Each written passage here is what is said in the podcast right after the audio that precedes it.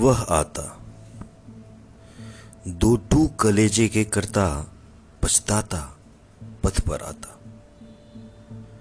निराला की भिक्षुक कविता की ये पंक्तियां अपने में जैसे मानव की मानवता के सारे भावों को समेटे चित्कार कर रही है, चीख चीख कर कह रही है कि एक भिक्षुक जिसे सभी मात्र अवहेलना की दृष्टि से देखते हैं एक मानव ही है।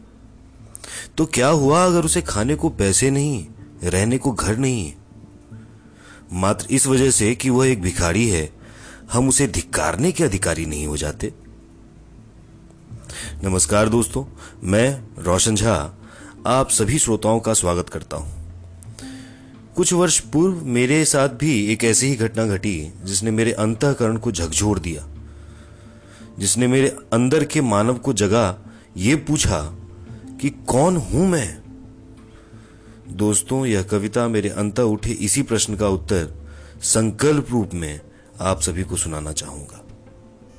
मैं मात्र समय के कर्म युद्ध में अदना सा व्यवहारक हूं, मैं मात्र समय के कर्म युद्ध में अदना सा व्यवहारक हूं, मैं स्वयं युद्ध के पूर्ण अंग का विस्तृत छिन्न विचारक हूं भिन्न परंतु सबसे विरल, हूं भिन्न परंतु सबसे विरल अस्तित्व खोजने निकला हूं, दिखता सबके जैसा पर निजी रूपक ढूंढने निकला हूं।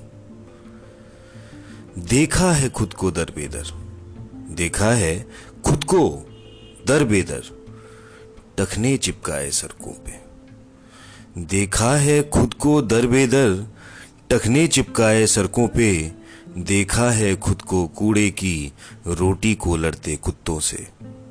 मैं क्या हूं? कुछ भी तो नहीं। मैं क्या हूं? कुछ भी तो नहीं। संघर्ष अभी अधूरा है, दृढ़ संकल्पित मुट्ठी में सपनों का ढेर बटोरा है, बढ़ना है, बस बढ़ना है, संघर्ष में जीवन खोना है, सकाल कूट जल्दी मंथन में नीलकंठ बनना है, नीलकंठ बनना है। तो दोस्तों, यही थे मेरे विचार जो इस संकल्पित कविता के रूप में बाहर आए। इस कविता पर आपके क्या विचार हैं मुझे कमेंट या मैसेज कर अवश्य बताएं।